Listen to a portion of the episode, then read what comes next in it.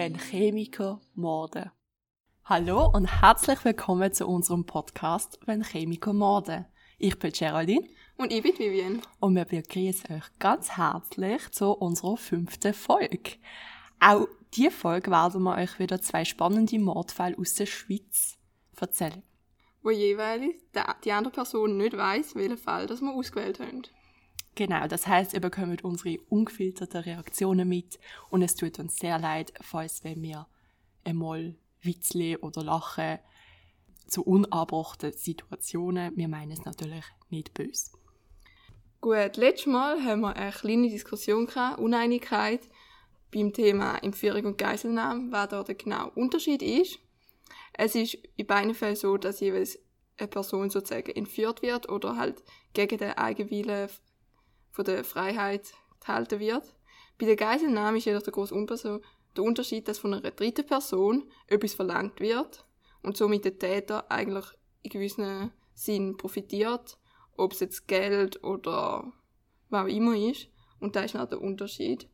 Und halt bei der Geiselnahme ist teilweise oder öfters der Aufenthaltsort vom Opfer bekannt und bei einer Entführung eigentlich nicht. Heute fängt Geraldine wieder mit ihrem Fall an und ich bin so sehr gespannt, was sie für einen ausgesucht hat. Also, ähm, mein Fall die Woche handelt um den Bernhard Matter. Es ist ein sehr, sehr alter Fall und zwar spielt das im 1821, ist schon geboren worden. Oh wow. Und ja, also ich habe diesen Fall ausgewählt, weil ähm, ich weiß, dass du sehr gern Disney hast. Und er ist bekannt als Schweizer Robin Hood. Oh, okay. Ja. Und ich habe halt seinen Fall sehr spannend gefunden. Und das ist so ein Grund, wieso ich ihn ausgewählt habe. Er ist halt äh, Dieb und Einbrecher aus dem Kanton Aargau. Es hat alles schon sehr früh begonnen. Also schon in der Schule ist er halt aufgefallen, weil er regelmäßig was gestohlen hat. Und 18 1936 ist er zum ersten Mal vor dem Gericht gestanden, weil er einen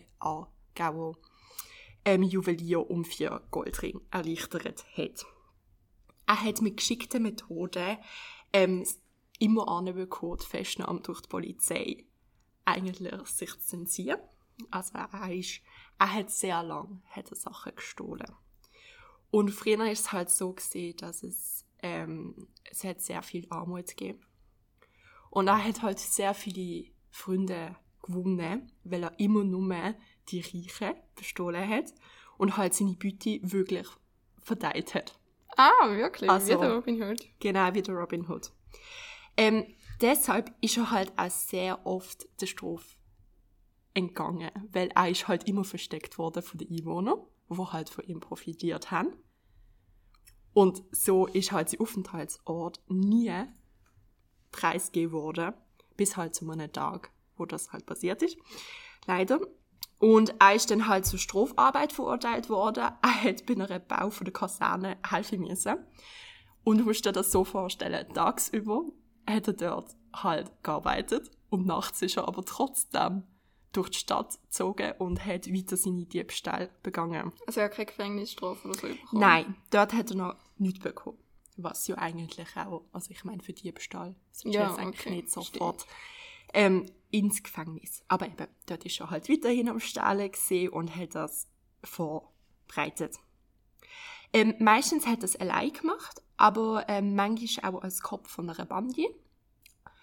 Und irgendwann hat er halt das ganze Schweizer Mittelland unsicher gemacht.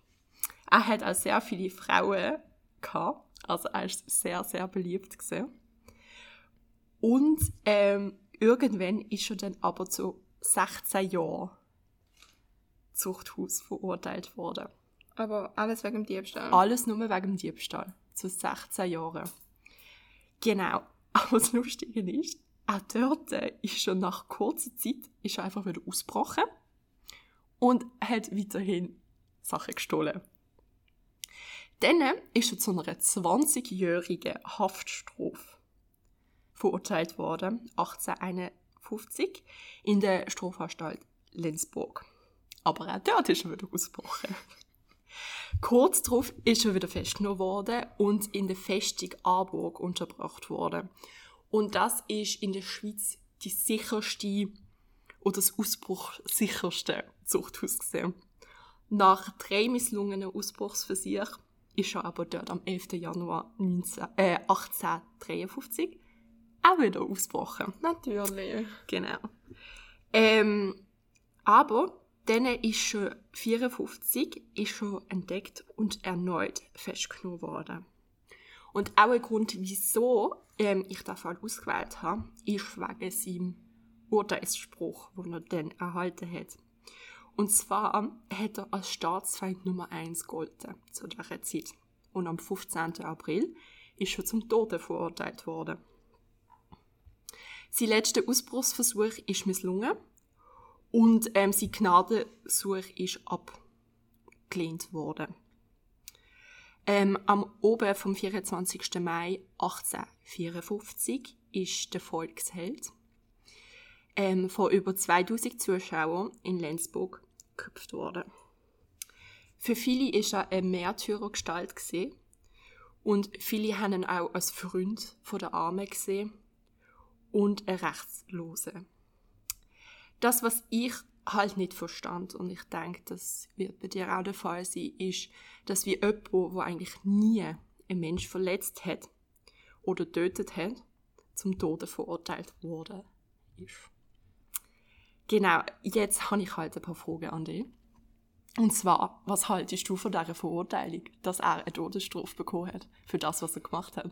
Ja, ich bin jetzt auch ein bisschen überrascht, weil ich jetzt denke, dass er irgendwann noch irgendjemand umbringt oder so. Mhm. Logisch schädigst du den Menschen vielleicht nicht körperlich oder so, wenn du sie beraubst. Du schädigst ihnen zwar in einer Art und Weise, aber Todesstrafe ist schon ein bisschen hart.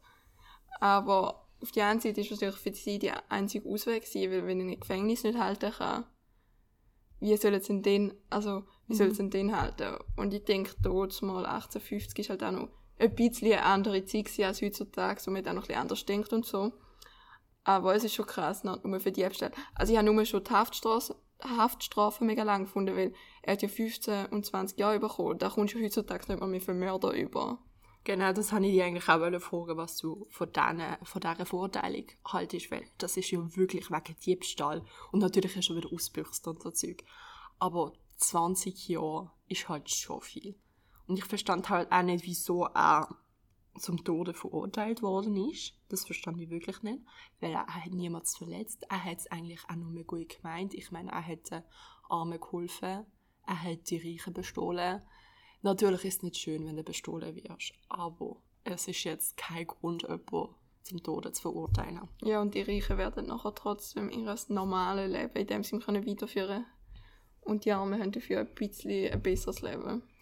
Das denke ich eben auch. Und es ist halt, ja, man muss halt die Zeit bedenken. Es ist 1850, wo das Ganze passiert ist. Es ist halt ein bisschen anderes Rechtssystem gesehen zu dieser Zeit. So, jetzt habe ich halt ähm, anlässlich zu dem Fall noch einen kleinen Teil zu der Todesstrafe in der Schweiz vorbereitet. Und dann habe ich natürlich ein paar Fragen für dich, Juhu. weil du mich das letzte Mal auch ein paar Sachen gefragt hast. Und zwar, meine erste Frage ist, was denkst du, wann ist sie abgeschafft worden? Da weiß ich sogar. Wirklich? Vielleicht, ungefähr. ähm, also ich weiß, dass sie zweimal abgeschafft worden mhm, ist. Das stimmt, ja. Einmal irgendwie 1880 oder so. Mhm. Vielleicht. Ja. Und das zweite Mal, glaube ich, 1940. Genau, also das zweite Mal, ähm, wo es wirklich endgültig auch im Zivilbereich im, Straf, äh, im Schweizerischen Strafgesetzbuch abgeschafft worden ist, ist 1937 ist aber erst in Kraft gesetzt worden seit 1942. Und das erste Mal ist abgeschafft worden äh, 1873. Und das zweite Mal ist es am 18. Mai 1879 wieder gestrichen worden. Gut, und dann, äh, meine zweite Frage ist, was denkst du, was für Hinrichtungsmethoden hat es gegeben? Also gibt es mehrere? Es gibt zwei.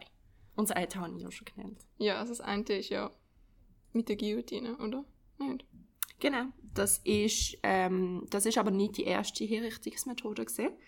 Die erste Hinrichtungsmethode ist Enthauptung durchs Richtschwert. Gewesen. Also nicht jemand mit dem Schwert der andere enthauptet. Genau. Okay. Und ab 1798 ist halt die Guillotine dazugekommen durch die Franzosen. Und dann äh, haben die einzelnen Kantone halt den Verurteilten die Wahl gelassen, ob sie zwischen Schwert oder Guillotine also sterben wollen. Wo ist da der Unterschied? Wenn hier schlussendlich wirst du dich geköpft, ich würde, wenn jetzt kann die Schwester erschiessen und Guillotine wählen, würde für mich mehr Sinn machen, aber...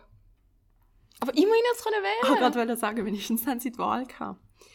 Äh, die letzten zum Tode Verurteilten, die mit dem Schwert enthauptet worden sind, sind der Niklas ähm, Emmecker gewesen, 1867 und der Heli Fremont 1868. Und sonst sind halt alle äh, mit der Guillotine vollstreckt worden. Genau. Und jetzt, äh, was denkst du, in welchem Kanton ist durch die Strafe wieder eingeschafft worden? Es gibt zehn insgesamt. Also du meinst das zweite Mal? Okay, Das erste Mal. das erste Mal. Also eine weiss ich. Erzähl. Schaffhausen. Schaffhausen stimmt, ja. Dann ich glaube Luzern. Luzern stimmt auch, weil die Guillotine ist im Historischen Museum zu Luzern. Aargau. Nein. Okay, jetzt habe ich erst zwei. Mhm. Das ist Ähm. nicht schlecht. Ja, Obwalden oder so. Genau, Abwalden? Den Nidwalden wahrscheinlich auch. Nein, Ah. Abwalden nicht. St. Gallen. St. Gallen. Sabezelland aber nicht. Nein, eh nicht. Schon! Appenzell Innerrhoden. Aber Ausserrhoden nicht. Ausserrhoden. Innerrhoden, ernsthaft? Ja. Ah, Innerrhoden. Ähm, und dann, was gibt's noch? Genf. Nein, Genf nicht. Basel. Nein, Basel auch nicht. Echt? Mhm. Äh, das Wallis. Das Wallis. Genau. Das Tessin. Nein, das Tessin nicht. Jetzt können wir den Kanton, Kanton aus. ähm, ich glaube, du musst noch drei nennen.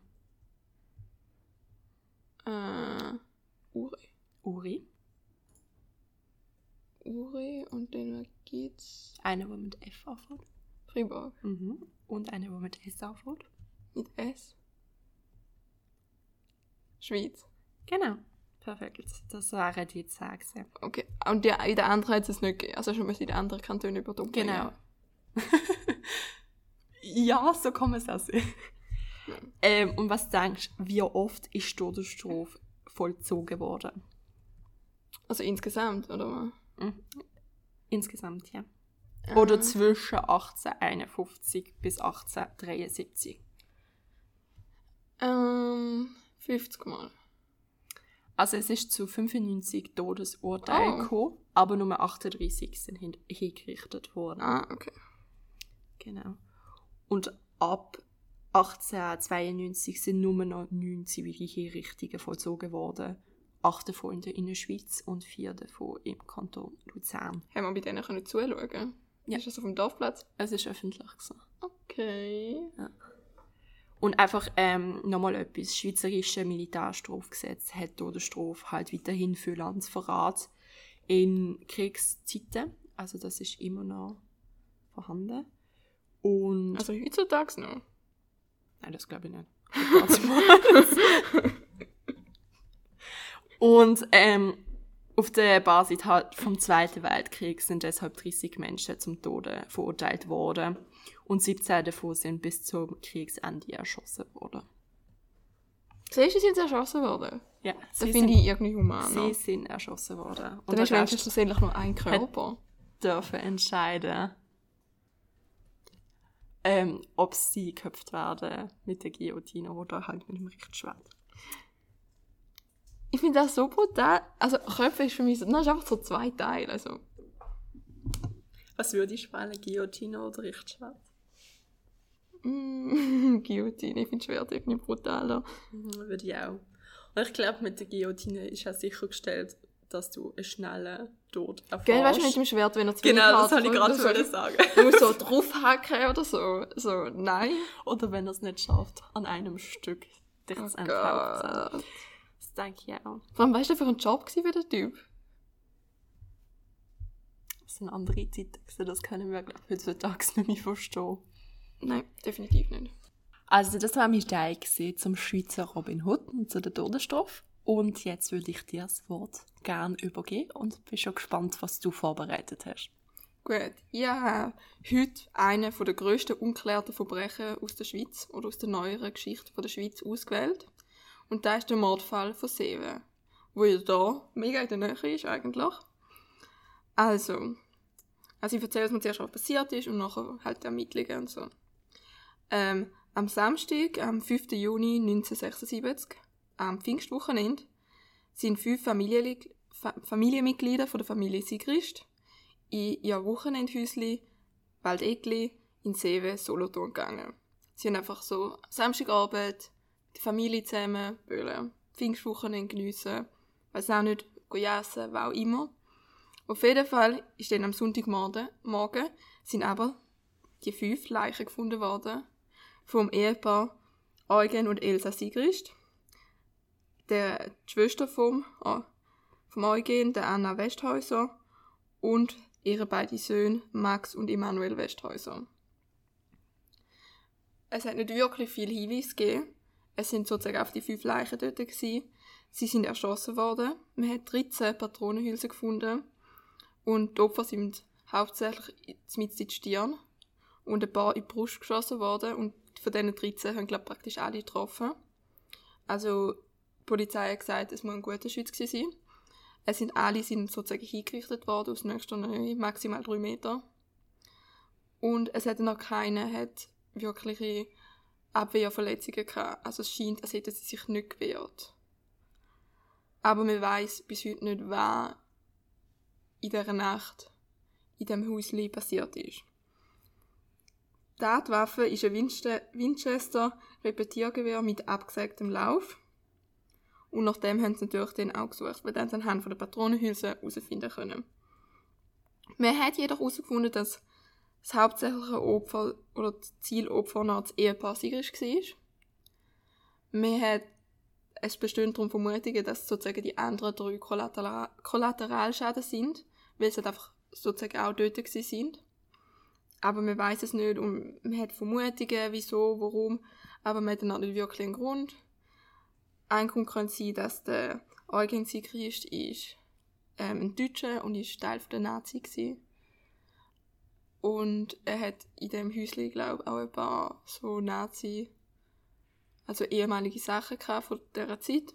Aber das ist einfach eine wilde Vermutung und kann man weder bestätigen noch beweisen. Könnte aber ein guter Grund sein. Ja.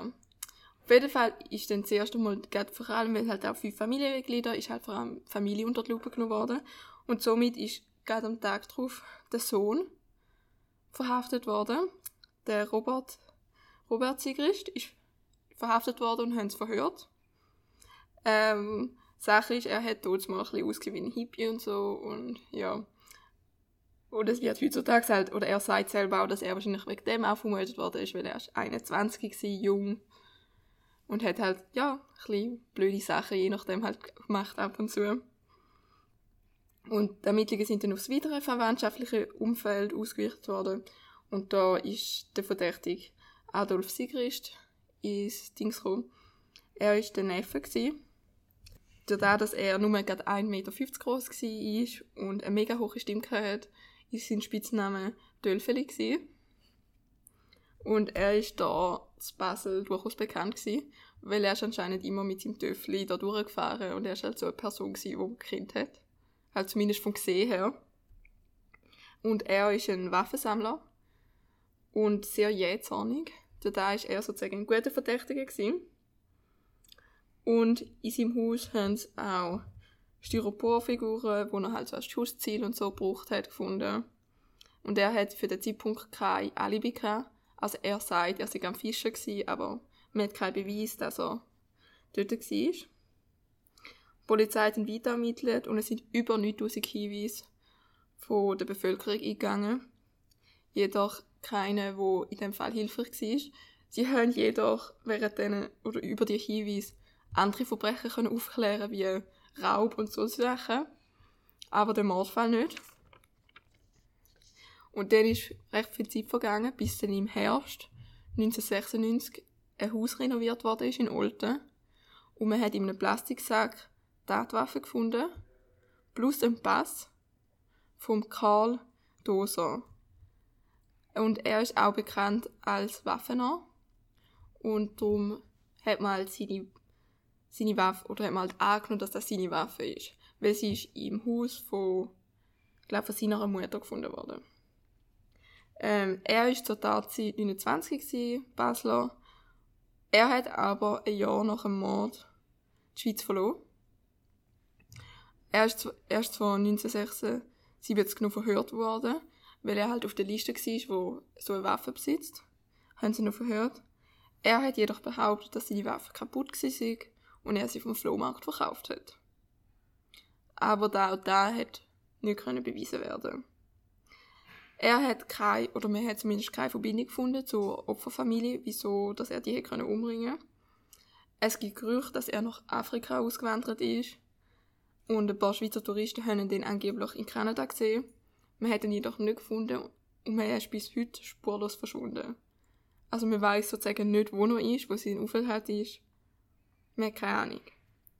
Ein weiterer Punkt ist bei dem, dass es vielleicht auch eine falsche Fährte sein könnte, weil wenn du deine Waffe versteckst, wieso sollst du deinen Pass dazulegen? Das wäre ja mega dämlich.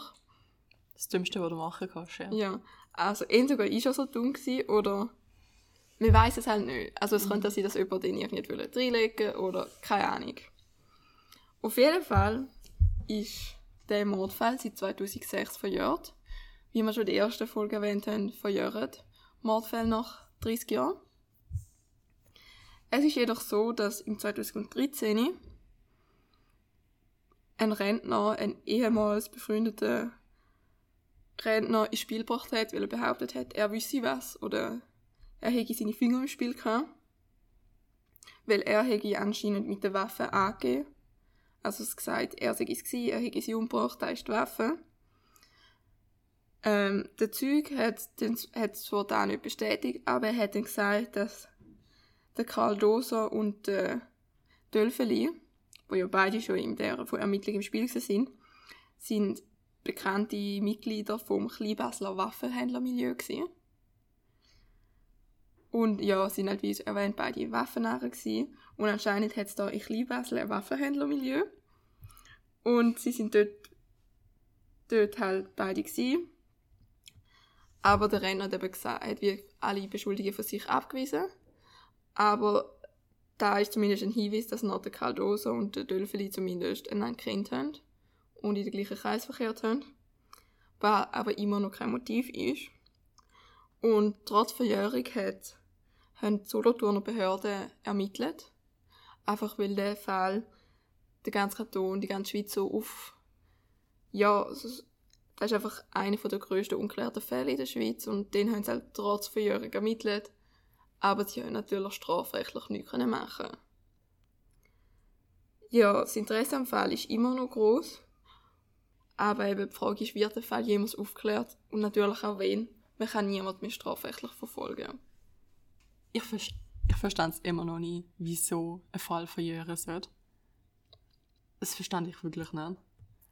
Weil ich denke, egal wie lange es her ist, du sollst für das verurteilt werden. Und ich denke, es ist halt einfach auch schwer für die Angehörigen, wie du gesagt hast, der Sohn will eigentlich auch nur wissen, was passiert ist und wieso. Und halt, du kannst nicht richtig damit abschließen, wenn du halt weißt, dass niemand verurteilt worden ist für den Mord an deinen Eltern und dass er immer noch oder dass sie immer noch auf freier äh, freier Fuß auf freien Fuß ist. ja, aber darum tun wir natürlich wenn ihr irgendwas wisst, meldet euch trotzdem, auch wenn er verjährt ist. Nicht bei uns. Nein, bei der Polizei. Solothurn am besten. Nein, ich finde es halt einfach mega brutal, dass halt so, es sind einfach fünf Menschen umgebracht worden und wir wissen nicht nichts. Also vor allem, weißt man weiß nicht wieso, warum. Mhm. Aber der Fakt, dass sie sich halt, wie du gesagt hast, dass sie halt nicht irgendwie so Abwehrspuren haben, könnt ihr eigentlich darauf schließen, dass sie den Täter kennt haben. Ja, natürlich. Weil, ich weiß, ja, es ist halt, das Häuschen ist ja auch irgendwo im Nirgendwo. Ja. Irgendwo in einem Wäldli. Ich meine, sehr abgelegen. Da könnte halt alles passiert. Ja, das ist natürlich dem Täter sehr zuvorgekommen. Dazu kommt natürlich auch, dass dann damals natürlich auch die ganze Kriminalistik noch nicht gleich gut war. Und man würde vielleicht heutzutage mehr Spuren finden, aber das ist natürlich damals nicht gegangen. Und jetzt ist er verjährt. Gut, und jetzt kommen wir zu unserem Chemieteil, wo wir euch ja versprochen haben, dass wir das jede zweite Folge machen. Und diese Woche habe ich was zu der Chemikalie Tebuli vorbereitet. Und dazu habe ich auch noch einen Fall, wo passiert ist. Ein Todesfall. Und zwar ist am 29. Dezember 2008 eine Studentin namens Sherry äh, Sanji ähm, gestorben. Und zwar ist sie am Arbeiten im Labor und zwar halt mit Terzbutylithium. Und Tebuli ist halt eine Chemikalie, die sich spontan entzündet, wenn es in Kontakt mit Luft kommt. Und wenn es heißt entzünden, dann ist es wirklich nicht eine kleine Flamme. Aber dazu kommen wir später. Ähm, und sie, es ist nur das zweite Mal gesehen, wo sie halt ähm, mit dieser Chemikalie geschafft hat. Und halt, sie ist sehr unerfahren gesehen, niemand hat aufgepasst. Und das, was ich halt auch noch sehr schockierend gefunden habe, das Einzige, was sie angehabt hat, sind Handschuhe gesehen. Sie hat keinen Labormantel gehabt, sie hat keine Schutzbrille angehabt, was bei uns eigentlich das A und so ist, wenn wir im Labor arbeiten. Sie hat insgesamt 160 Milliliter ähm, transferiert mit einer 60 Milliliter ähm, Spritze. Und aus irgendeinem Grund ist die Verbindung zwischen Nadel und Spritze ist, ähm, abeinander gekommen und dann ist halt Tebuli in Kontakt mit Luft gekommen und hat sich entzündet. Ähm, ja, sie ist halt irgendwann in die Flamme gestanden. Ähm, sie hat Verbrennungen gehabt, zweiten und dritten Grades. Also ganz vom, also der ganze Körper ist verbrennt gesehen oder hat Verbrennungen aufgewiesen. Teilweise ist auch ähm, die Haut abeinander also von der, von der Hand und hat, sie hat ganz viele Bluteren und ich glaube, man kann sich die Ausmaße vorstellen. Sie ist jedenfalls ähm, gestorben, später wegen ihrer Verletzungen, am 16. Januar 2009 und sie ist nur 23 Jahre alt geworden. Wir haben den Fall ausgewählt, weil wir letzte Woche selber mit Tebuli gearbeitet haben und uns das von den Professoren erzählt worden ist. Aber wir haben nur mit 6,5 Milliliter gearbeitet, also deutlich weniger, also kleinere Mengen. Aber wir haben auch immer einen Assistent gehabt, der neben uns gesehen ist und halt wirklich aufgepasst hat. Aber trotzdem ist es dann zu einem kleinen Zwischenfall gekommen und dafür haben wir unseren netten Manager eingeladen, der dabei war und sich freiwillig gemeldet hat, den Fall zu erzählen. Darf man vorstellen, der Brian. Hallo. Ähm, ja, also wir haben, wie Geraldine das schon gesagt hat, ähm, mit Tebuli geschafft und es sind für das, also für diesen Versuch sind gerade beide Assistenten im Labor gesehen. Bei uns zumindest sind beide Assistenten daneben gestanden, eine links und rechts. Also man ist ziemlich bewacht worden, dass auch nichts passiert. Weil es gibt ja gewisse Unis, wo das gar nicht erlaubt ist, um das zu machen, mit Tebuli zu arbeiten. Und ähm, also es ist nicht mehr passiert, sondern ich bin ähm, ein paar Kapellen nebendran gestanden. Und ich habe gerade selber mein Tebuli hinzugegeben.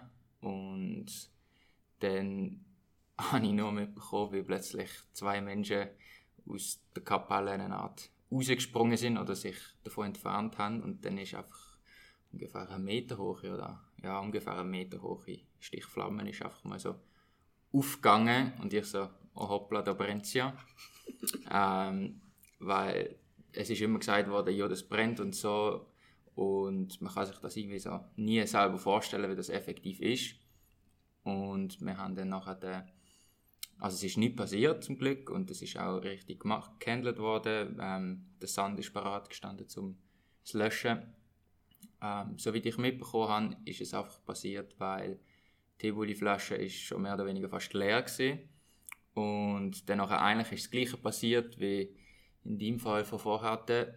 Es ist dann halt dementsprechend viel Luft mitgekommen und nicht so viel Flüssigkeit und dann ähm, durch ein bisschen stärkeres Ziehen an der Spritze ist dann nachher die Verbindung von Nudeln zur Spritze getrennt worden und dadurch hat es dann ganz kurz geraucht und ist dann sofort in Flammen eigentlich aufgegangen und ja, das ist eigentlich auch schon alles dazu. Mhm. Aber es hat einem so ein bisschen sensibilisiert zum wissen, hey doch, das brennt ja das Zeugs. Es ist eben so gewesen, dass unsere Assistenten auch vor dem Versuch haben sie, glaube zwei Milliliter aufgezogen in der Spritze und haben uns halt natürlich in einer sicheren Umgebung wollen zeigen, wie stark es eigentlich brennt. Nur hat unsere Assistent Tebuli zu schnell rausgespritzt und dann hat es sich nicht entzündet und dann sind wir halt auch alle erstmal so da gewesen, so, okay, wir erwarten jetzt eigentlich schon eine Flamme. Oder wir haben am Schluss vom Experiment oder sobald wir es dazugegeben haben, haben wir die letzten zwei Tröpfchen haben wir ja, müssen halt rausdrücken und dann hat es so eine ganz kleine Flamme an der Nadel gehabt, also am Ende der Nadel. Und dann hat man schon gemerkt, okay, so zwei Tröpfchen, so eine kleine Flamme.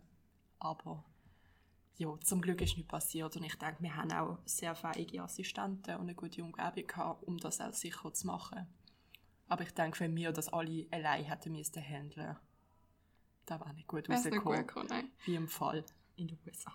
Also bei uns ist es nicht vorgezeigt worden, wie es brennt. Also bei uns, ah, nee. wir haben es einfach gemacht und das ist quasi so ein bisschen Learning by Doing ähm, vor allem durch das, dass wir ja mit N-Bully vorher noch geschafft haben. Das haben wir ja festgestellt. Ähm, ist also, nicht brennen. also tut nicht wirklich brennen gerade sofort ähm, weil das haben wir auch festgestellt. Und darum ist es ein bisschen gesehen, ja, jetzt ist es halt Teebully und jeder sagt immer da Flammenwerfer und so Zeugs, aber es brennt wirklich. Ja, und die Sache ist halt nicht nur, dass es da brennt, sondern halt, es zündet dann halt alles, was in der Umgebung ist und brennt, auch an. Und im Labor gibt es relativ viele Flüssigkeiten, die nicht schlecht brennen. Und ja, wenn ich auch noch zum Fall, was du sagen willst, ist, dass sie natürlich keinen Labormantel haben und wir haben einen Labormantel, der nicht brennen kann. Also das heisst, unser Labormantel würde uns sozusagen teilweise davon schützen. Aber wenn es natürlich eben auf die Haar oder die Haut kommt, dann brennt es natürlich gleich und dann, ja.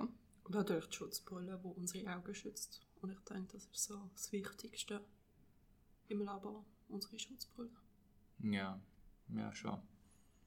Gut, auch ich habe noch einen kleinen chemischen Teil vorbereitet. Ähm, ich habe mich heute mit Luminol beschäftigt und da kennt ihr sicher alle. Das ist die Substanz, die einmal über, ja, durchs Zimmer durchspritzt und nachher leuchtet überall, was Blut hat. Und ich habe mich halt so ein gefragt, wieso das da passiert und ob das in Realität auch so ist, wie es im Film und in der Serie dargestellt wird. Also das erste Mal rein chemisch gesehen ist es ein mega einfaches Molekül. Und auch die Reaktion an sich ist mega einfach. Aber auf den gehe ich natürlich nicht genau ein, weil niemand da interessiert euch nicht. Es ist so, es werden noch zwei Flüssigkeiten.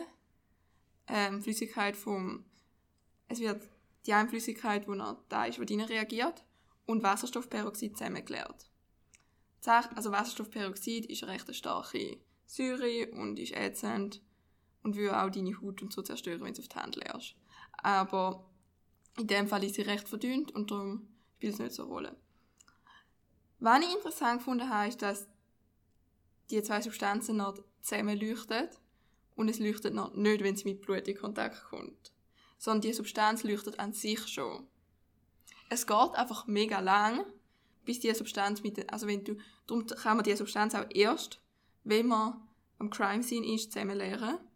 Weil wenn du die zusammen lernst und weiß nicht, einen Tag oder so wartest, dann leuchtet es auch so, ohne dass Blut dran ist. Weil die Reaktion findet statt, mit oder ohne Blut. Wie ihr vielleicht wisst, ist Blut viel Eisen drin, darum ist Blut auch rot, wegen dem Eisen.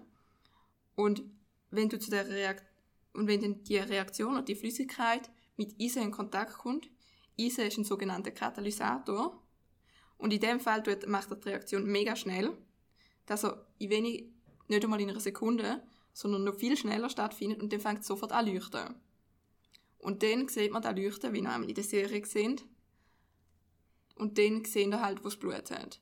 Man sieht mit dem auch Urin und andere Körperflüssigkeiten, weil es nicht in allen Körperflüssigkeiten ganz, ganz, ganz ein bisschen von Blut hat, auch wenn man es nicht sieht. Aber es hat gleich ein bisschen drin und darum sieht man auch die anderen Körperflüssigkeiten. Die Sache ist, man sollte vielleicht nicht so wie in der Serie einmal das ganze Zimmer beschreien, weil es kann natürlich auch gewisse andere Hinweise zerstören, weil eben, wie ich gesagt habe, das ist eine Säure und da kann Sachen zerstören. Darum ist da eher auf kleinere Bereiche anwenden. Oder zuerst sicher alle anderen Hinweise sichern. Das Gute ist aber, ist aber Luminol tut das Blut an sich nicht zerstören. Also das heisst, man kann das Blut finden und nachher gleich noch das Blut testen. Durch das, dass von dieser Reaktion nicht zerstört wird. Also da ist ausnahmsweise mal etwas, wo in der Serie mehr oder weniger richtig dargestellt wird. Eben, aber was ich halt noch interessant gefunden habe, ist eben, dass es nicht nur wegen Blut leuchtet. Ja, da wäre es auch schon alles von mir. Das heißt, wenn ich jetzt das Zimmer voll spraye mit dem Zeugs und dann noch eine Kaffeepause gehe, dann leuchtet dann mein ganzes Zimmer. Sozusagen, ja. Also der neue Wandanstrich sozusagen.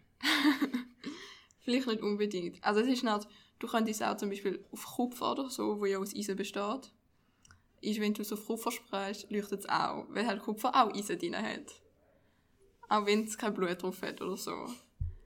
Aber ja, es hat jetzt nicht überall in der Wohnung Eisen oder so, dass es nicht meistens schon nur das Blut zeigen. Gut. Ich glaube, dann wäre das mit unserem Podcast gesehen heute. Genau, dann waren wir fertig mit unserer fünften Folge. Vielen Dank, dass ihr wieder eingeschaltet habt. Vielen Dank an Brian, dass er uns den Fall mit dem Tebuli erzählt hat. Mhm. Folgt uns auf Instagram. Ja. Hinterlasst einen Kommentar. Schreibt das E-Mail. Schreibt uns Nachrichten. Wir sind, glaube ich, gut erreichbar. Gut, dann ja. äh, war das unsere fünfte Folge gesehen und ja. schaltet doch wieder ein, wenn wir unsere sechste Folge aufnehmen. Okay. Tschüssli. Bye. Ciao.